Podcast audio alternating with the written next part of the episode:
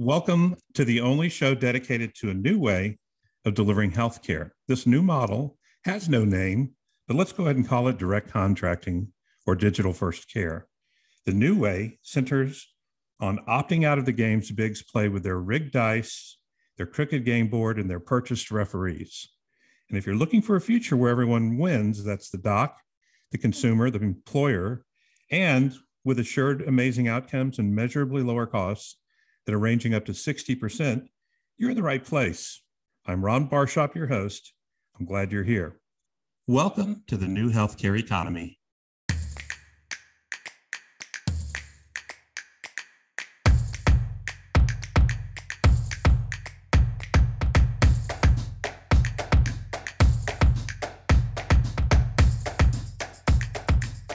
Bows and arrows will never take down an F 18. Didn't you see Avatar? And digital patchware will never replace transaction care. It simply improves what sucks for consumers. Digitizing sick care is in no way a fix, but it's wallpaper on rotted walls. And will the bigs ever see any kind of a takedown? Well, the bigs have too much power and too sweet of a ride today, and too much is at stake to keep where we are where we are. In other words, they want no change. They are chief preservationists of the sick care system. No, the takedown of everything that we thump on this show is coming from the edges. If you go back to 74, Federal Express was a failed term paper, and it basically took down the United States Postal Service, unheard of. It last year made 3 billion in profits and the US Post Office lost over 9 billion. Southwest Airlines took down many of its industry titans. Pan Am, TWA, companies you may have never heard of, but they were big at the time and dominant. And many more were abandoned and absorbed into American and United, as we know today. Walmart took down mom and pop retail, and Amazon may be taking down Walmart because it's definitely taking down bookstores and retail. It's completely being reshaped. In fact, if you think about your own town, one out of three regional malls in America and their owners are bankrupt and empty and eyesores and another third are going to be closed. So think about those in your own city. Healthcare is shaping up no differently. What outside force on the edges is the threat to the bigs that maybe is in their sights? Maybe they're buying and obliterating or buying and bearing, or maybe it's not in their sights. Well, that's what this show is all about. It's an army of mice and a few larger mammals taking down this aged lion way past its prime. And one other alpha just appeared to challenge it. And this company is worth more than many of the biggest bigs combined why the old line is going down is simple. The business model is simply unsustainable. Healthcare represents 48% of every federal dollar spent, says a John Hopkins study. That includes Medicare and Medicaid and VA and defense. Those are obvious ones. Less obvious is that a, a vast majority of Social Security recipients' checks go to healthcare. And the interest on the deficit, the largest part of that interest is financing healthcare deficits. So United Health Group is the biggest of the bigs. It's the seventh largest of the Fortune 500s. And most of its insured growth since 2010 has been federal growth. In other words, Medicare and Medicaid patients. And that's Humana's model too. This is simply unsustainable. It's unsustainable also to be so consumer unfriendly, not to mention the 12,000 ICD 10 codes and modifiers that docs hate. So they just hate EHR mandates. And employers are waking up and starting to fire the bigs too. So they're all also PBMs. United, Aetna, Cigna all have 70% of market share because they're also the big PBMs, the pharmacy benefit managers. But the, all the other bigs also have PBMs too. That also is unsustainable, having this middleman that is so voracious and it's feeding off the middle of this machine. So back to the army of mice. The mice and the larger mammals, I am certain of because they've been on this show. And it's called the world of direct contracting and digital first care. Premise Health is one of the largest, uh, if not the largest. It's a roll up, and they may have a shot. And Medici is pure digital care. They're actually bigger than Premise, and they have a shot. London based Babylon Health is another one to watch, and they're going to be a public company this month. They're also another subscription model to watch. While they're only in four states here, their US launch beachhead is just uh, in a few states but they're much larger globally. They have 25 million patients, more than Medici, which is 13 million, and Premise, which is 11 million combined. But they're going public, as I said, and their valuation is $4.3 billion, which is triple that of what the VCs invested in it just a few short years ago. And their mission is to take care of everybody on the planet's health. So Let's talk about the alpha lion that's jumped into the uh, jungle all of a sudden. That's called Amazon. It's a 27 year old alpha lion. It's worth nearly $2 trillion. And our healthcare spend in America is 2.7 by comparison. Amazon is now double the valuation of every grocery and drug retail chain and has its beachhead in this messy space called pharmacy. The bigs are awake, but trapped in their sclerotic models and their sclerotic preservation of what is. The ride the past 20 years has been so sweet. There's been no sector except for tech and consumer goods that beats healthcare over the 20 year period. But healthcare had a dramatically lower beta or risk. So you decide between the two lions. You've got a lion and an army of mice, and then you have sick care. We are the only advanced nation who lost life expectancy the last two years in a row, even though we're sometimes double the cost spend of our peers. So you've got sick care versus well care. You've got transaction care versus consumer centric care. And it's way beyond consumer centric, it's employer centric and doctor centric and cost centric and outcome centric. Who wins this takedown? This is going to be a lot of fun to watch. In any case, you've got a front row seat by being on this show because you're going to watch and learn from those that are in the mice pack, in the larger rodent pack, maybe even in the lion pack. And that's why I love this show because I get to meet all these super smart people, including today's guest. Peter Cranston has some ideas for fixing healthcare that just make sense. He's a smart guy, so here he is. Welcome to the show, Peter. Thank you, Ron. It's very nice of you to invite me on. Well, I'm glad to have you. Um, it's always fun to talk to people smarter than me, which is most people. So before we start, do you have any comments on what I said just the last couple of minutes? You know, I just smiled actually because you summed it up so beautifully, so elegantly. And I was sitting here, I was checking all my boxes, and I looked at it and I went, he's absolutely dialed the problem. And to me, what it will come down to is the business model not so much the technology. Well, the technology will be important, but a technology without a business model that aligns all of the interests, then it's the equivalent of what FedEx did. Uh, that was a perfect analogy right there. Yeah, I love um, that we're going to be talking about business models today because this might inspire some to jump on that bandwagon. I, I love all this money going into health tech and health data security and health fill in the blank, but none of it's going to solve the problem if it's not taking care of the employer, the employee, and the doctors. If you're not taking care of all three, you're just patching a broken quilt or, as I say, papering water, you know, rotted walls. Well, you're absolutely right, Ron, because I, I smile at, let's say they put in about $300 billion VCs into health related startups. All it does is subsidize the existing model of the bigs. They're laughing all the way to the bank because they're the payers. They're the guys who control the checkbook. So the VCs come along and they pour all this money into it so that the bigs don't have to. They're just leveraging the VC investments. And they still have not solved the problem, which is the ability to deliver individualized care that is tailored for me in the moment. Nobody has yet solved that problem. I agree with you. Uh, there's people that are knocking at the door, though. I think the sad thing from 10,000 feet about what you just said is if it is indeed venture funded, they need an exit. They're not going to, there's very few venture funds that'll just sit on an investment indefinitely, maybe some family wealth groups. But eventually, if they're going to exit, they're going to have to sell or think to sell to one of the bigs who are going to destroy it if it's a threat to them.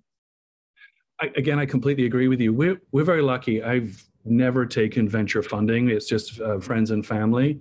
Part of it is because of the projects that I've worked on and, and have executed on in the marketplace have been what I call boil the ocean projects make the internet go faster, make it more secure, and make it more private. These are not things that VCs really tend to gravitate to, and I don't really fit their model. So it really wasn't, and we'd done the first seven years of the life of the company and we'd sold the patents. This was the, this is where Sir Tim Berners-Lee got involved because he thought that we shouldn't, the patents shouldn't stand, uh, and he tried to overturn them and he was unable to do so. So after we'd solved the patents, it was really just pure happenstance that uh, a business executive from Kaiser called me and he came to me with a business problem. And the great thing we had in common is we were both pilots. So whenever the communication broke down, we would switch to flying terms so we could explain something. But he was only interested in one thing show me the money. Design a new precision care delivery model for mobile that was profitable.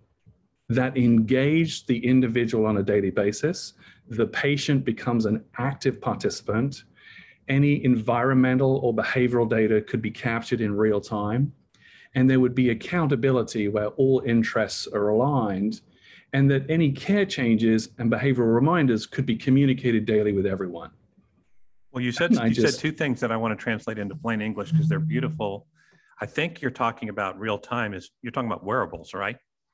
Wearables, yes, and also they wanted a consumer wants a couple of things. He wants affordable, quality healthcare wherever he is in the moment.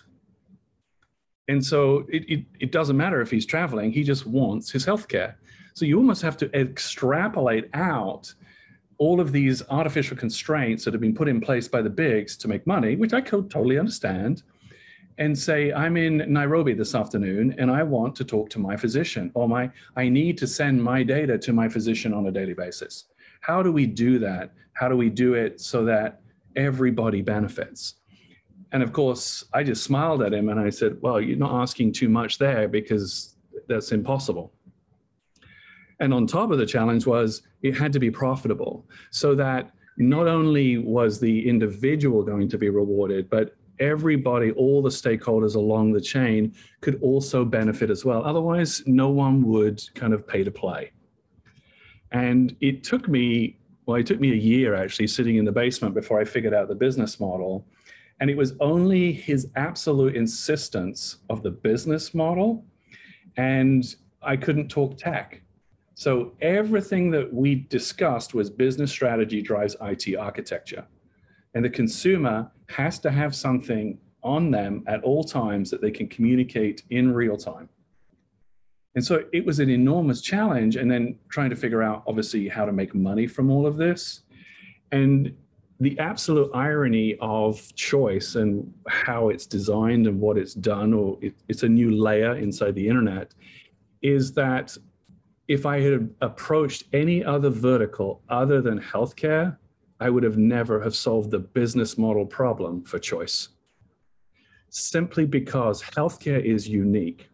And the unique part of it is it's my individual variability for the social determinants of health. So it's just not my physical health, it's my mental health, it's my social health, it's my financial health. So these are all different parts of what make up my longitudinal care map. It's me, N of one. I'm an individual, and all of these things contribute in real time to my overall well being, which of course translated into, well, I have to connect to all of them then. And then I have to be able to share the data from all of them.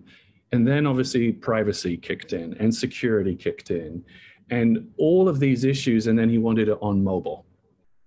So it, it took a long time, well, several years, to really work through the business model.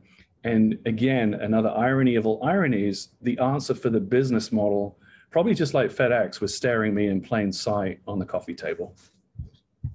Which was? Google. Hmm. Google gave me the answer to the business model for healthcare. Okay and the, it's it's a crazy thing to look at but google when you think about it they are advertising as a service. They have taken you because you're the product and think about those words you're the product and translated that into wealth for them. So they deliver advertising to you. They don't own the advertising ecosystem. Why would they? They're just the conduit for the advertisers to reach you. And i go well, that's just a mechanism of advertising. So if advertising trans, I can translate that into wealth. And if I'm the product, then my health should be the product. But my health is much broader than just advertising. Essentially, it's everything as a service.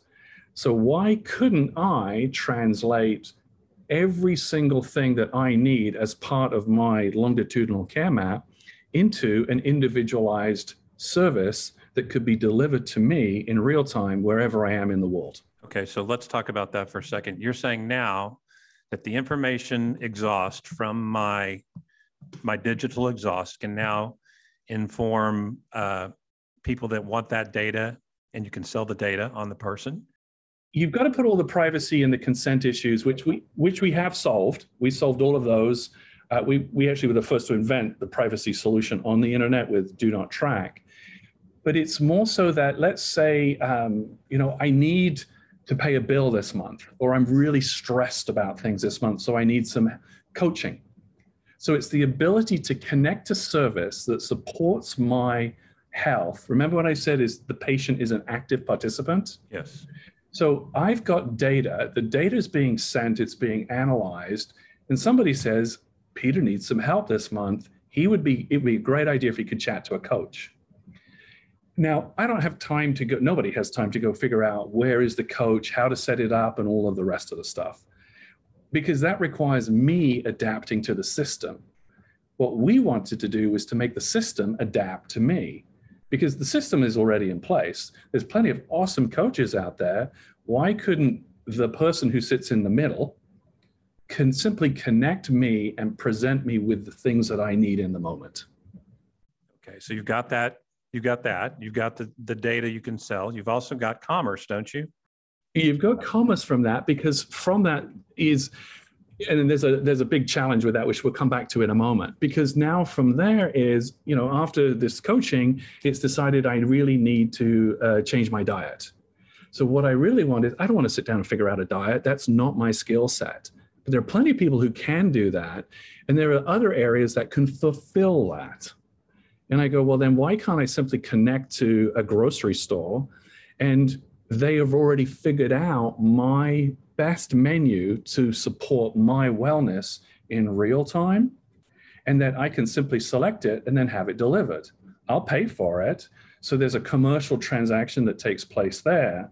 Because essentially, what we've done is we've started to build this, what we call a trusted digital ecosystem of services that simply are there to support my longitudinal care map. Are there other revenue sources for the Google of healthcare besides the set, the data and the commerce? Uh, yeah, well, one of the ones that we looked at was uh, drug tests. And uh, a lot of people would, you know, the drug companies are always trying to figure out, okay, so we need to enroll some of these people in some drug tests. And they're willing to pay that for people to do that. And I go, well, now there's an opportunity to actually engage in commerce with me where I actually get paid something for the value of my data. So, what do you think, Peter, that the the data is worth per patient for this to make sense? Because it sounds like if it, it sounds like a lot of money, first of all, but if it is a lot of money, it sounds like healthcare could possibly be free someday for employers. That's like the dream. Yes, it can be. And, and it is an awesome question because let's start with Google, why Google got me excited. Google is a, I think it's close to a $2 trillion company and their average revenue per user, that's me, N of one, is just $190 a year. And I go, so, but then I looked at Amazon and their average revenue per user is $750. But they're just about 2 trillion as well. So actually Google's getting a lot more leverage with what they do than what Amazon is doing. But here's the best part is what are the margins of Google versus the margins of Amazon? And if you strip out the Amazon Web Services, Google's margins are almost non-existent. I'm sorry, Amazon's margins are almost non-existent. Google's margins are like 25 to 27%. So that was another requirement from this individual from Kaiser was I want profitable net margin. So these are enormous things. So if, if I'm going to give healthcare away for free, which I think you can do as long as I'm an active participant, then what you can do is leverage the value of my data across this collaborative ecosystem.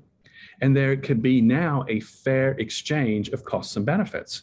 You don't need to buy all of the ecosystem vendors. Google doesn't own all of the advertisers, it just shares in the revenue.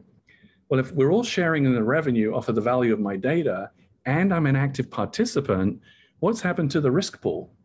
It's dramatically dropped because we're getting healthier and we're rewarding wellness and health versus profiting from sickness. So, Peter, let's do you have any sense of what kind of value each patient is?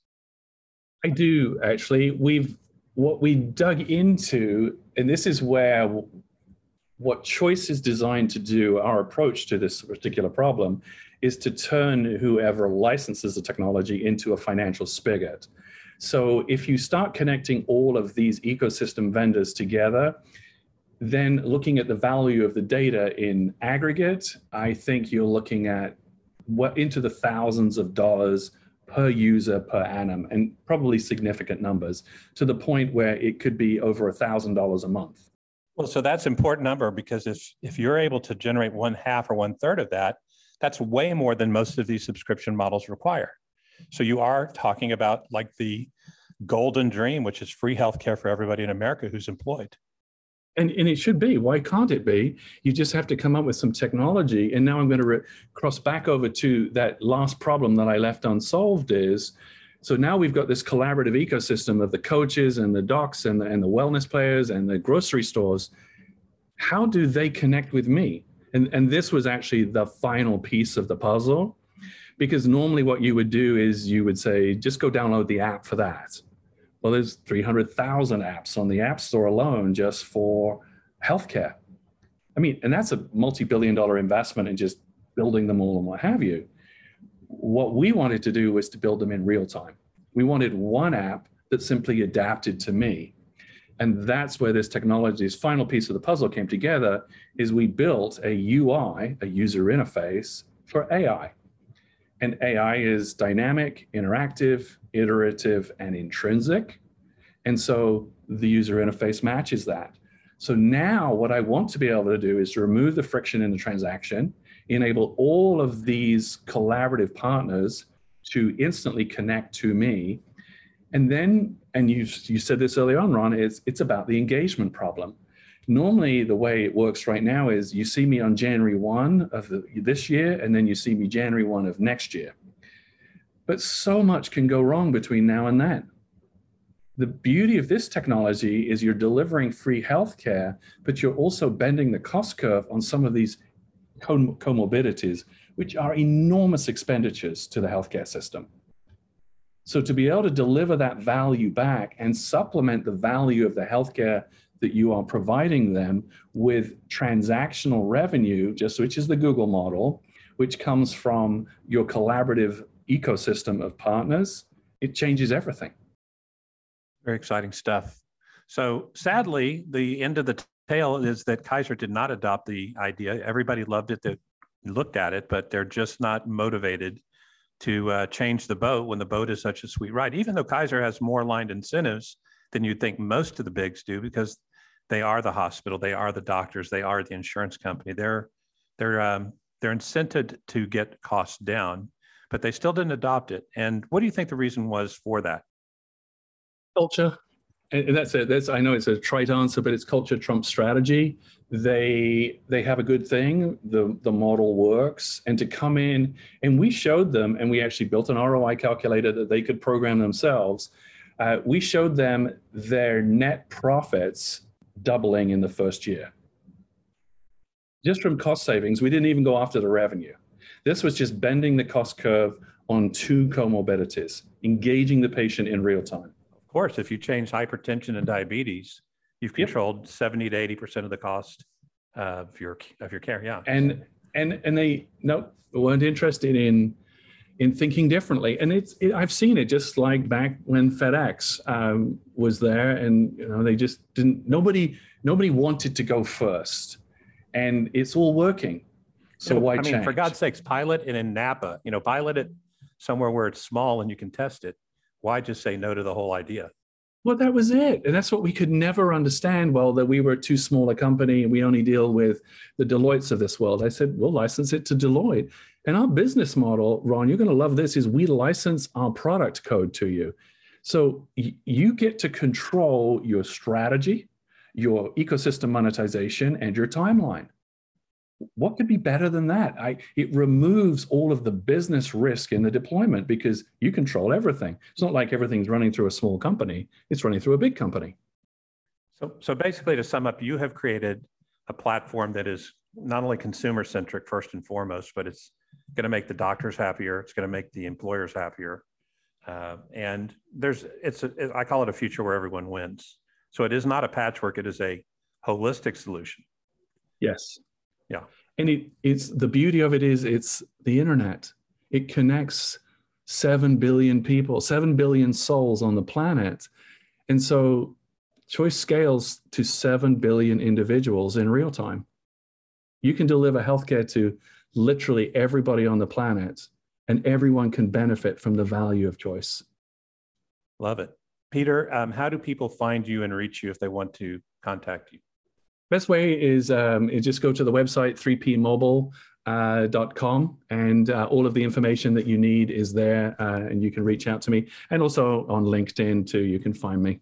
Okay. It's, spelled just like it sounds. And if Yes, you could see- fly a banner over your head, Peter, with one message for the world to see, what would that banner say? Choice, the UI for AI. Okay.